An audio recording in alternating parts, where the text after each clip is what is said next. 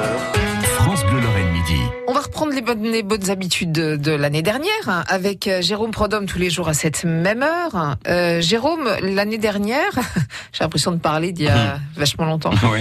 Euh, on parlait des frontières de la Lorraine. On est encore sur ce sujet-là, mais on va faire une digression. Oui, mais une digression pas notre assumée. oui, Ouais. puisqu'il n'est pas notre habitude Non. plus. Euh, vous m'avez dit que le 5 janvier, avant, Oui. c'était la journée ducale, euh, la journée de fête nat. Bah, moi, fête je, nationale je sais pas du ce que je duché de vous ai Lorraine. dit, mais pour moi, euh, oui, c'était la fête nationale euh, des Lorraines et des Lorrains. Alors, des duchés de Lorraine, euh, c'est peut-être la, la petite subtilité, c'est-à-dire qu'à l'époque, Metz, euh, Verdun et et, et Toul ne font pas partie de, de, de la Lorraine, je vous le rappelle, hein, ils font partie de ce qu'on appelle les trois évêchés, euh, autrement dit d'ailleurs euh, assez rapidement de, de la France. Alors euh, pourquoi euh, euh, pourquoi cette euh, cette journée du 5 janvier? Bah vous savez que c'est la fameuse victoire de la bataille de Nancy, euh, le, le, le, le moment où euh, je ne savais pas. René- J'avais oublié. Oui. René II, ah bah, le, le fameux, la bataille de Nancy, c'est une des 100 dates qui ont fait la France et l'Europe. C'est-à-dire que si euh, René II avait perdu cette bataille, probablement que vous et moi, on serait d'un pays euh, situé entre France et Allemagne, peut-être qui s'appellerait peut-être la Bourgogne, c'est pas sûr. C'est-à-dire que en gros à l'époque, vous savez que Charles le Téméraire qui règne sur la Bourgogne. D'ailleurs, la région Bourgogne-Franche-Comté, j'ai regardé une carte l'autre fois, ça m'a fait un peu rigoler parce que c'est vrai que la Franche-Comté était dedans.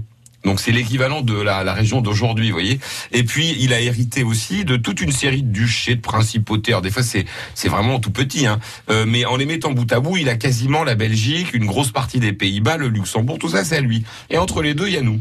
La Lorraine, Eh le caillou oui. dans la chaussure. Eh oui. Et, et alors ça serait super pour lui d'avoir cette Lorraine qui permettrait de joindre les deux morceaux, vous voyez, et de faire un pays euh, souverain, puisque par exemple la Lorraine elle est souveraine. Hein, rappelons qu'elle ne dépend pas du roi de France euh, entre France et Saint-Empire romain germanique, voyez. Et donc du coup son idée c'est de regrouper les deux. Alors il a euh, comment euh, entre euh, son problème c'est qu'il y a René II. Euh, qui est en plus euh, duc légitime. Alors il va tenter plusieurs méthodes. Euh, D'abord d'être copain-copain, euh, en lui disant tiens si tu veux un coup de main, parce que tu sais quand même, de l'autre côté de la frontière, il y a Louis XI, il n'est pas toujours sympa, il pourrait te croquer ton duché, je vais te filer des garnisons, sauf que les garnisons, si vous voulez, elles sont pas tellement là pour défendre René, elles sont plutôt là pour occuper le terrain. voyez. Il va carrément lui passer par-dessus la tête. On l'a un peu oublié, mais euh, bah, il y a des choses qu'on aime bien oublier dans l'histoire de Nancy, et des fois c'est pas plus mal. Mais enfin, en gros, euh, il propose aux Nancéiens euh, de, de de faire de Nancy la capitale de son nouvel État, si tant est que la Lorraine devienne bourguignonne. Et au début, les Nancéiens sont pas contre, parce que euh, d'ailleurs ça doit dater de là cette fameuse marotte qu'on a toujours de vouloir une capitale, c'est qu'en 1475, euh, en gros, les gens disent bon allez, euh, euh, pourquoi pas être euh, une grande ville, une capitale d'un État. euh, sauf que très rapidement, euh, euh, ils vont changer la vie parce que déjà ils aiment bien René et en plus euh, il augmente les impôts d'une manière. voilà, il a pas, il a pas compris Charles que s'il voulait se les mettre dans la poche, les enseignants valait mieux quand même pas trop monter les impôts. Donc tout ça va faire qu'ils vont se révolter. En gros, je vous la fais courte, mais il y a le, le- la bataille de Nancy. Ils résistent pendant plusieurs mois. Quoi, j'ai encore dépassé. Non, non, t'as pas dépassé. Ah Vas-y, vas-y, vas-y, vas-y. Et ben il résiste, il résiste, voilà. Puis à la fin, bon ben Charles le Téméraire est battu. Bon, en fait, je peux pas vous raconter ça comme ça. On va continuer demain. Bah, oui, c'est ça en fait. Alors, donc c'était le 5 janvier que ça s'est passé. Non mais en gros, ça, au bout d'un moment, Charles le Téméraire, ça met tout le monde à dos. Voilà, il s'est mis nous à dos. Il avait un sale caractère. Il, a, était d'abord. D'ailleurs, on, on, on dit téméraire, c'est pas une qualité hein, d'être téméraire, rappelons-le. Hein. Téméraire, c'est quelqu'un qui y va quand même.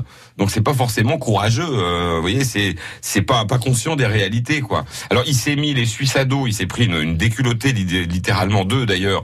Euh, en Suisse, il s'est fait piquer son trésor d'ailleurs. Euh, Oui. Pas de bol pour nous d'ailleurs, c'est que s'il avait gardé, euh, on aurait peut-être été un peu plus friqué. enfin bref, euh, et donc du coup il s'est pris une déculottée à, à Morat et puis à Granzon de mémoire. Il arrive en Lorraine, il est déjà euh, plutôt mal barré, mais il va se reprendre. Alors là pour le coup la la, la déculottée de déculottée puisqu'il va en mourir d'ailleurs. Oui, c'est ça, c'est Voilà. la déculottée, le déculottée. Et d'ailleurs, il va, il va mourir déculotté. C'est à ça qu'on va le reconnaître. Je vous en reparlerai demain. Ah oui. Mais du coup, on n'a pas du tout parlé du 5 janvier. Oui, bah si, bah, euh, c'est votre faute aussi, vous m'avez Donc demandé de demain, réexpliquer. on va alors. essayer de parler de la journée de fête nationale du 5 janvier. Voilà. Merci. Jérôme. France Bleu Lorraine.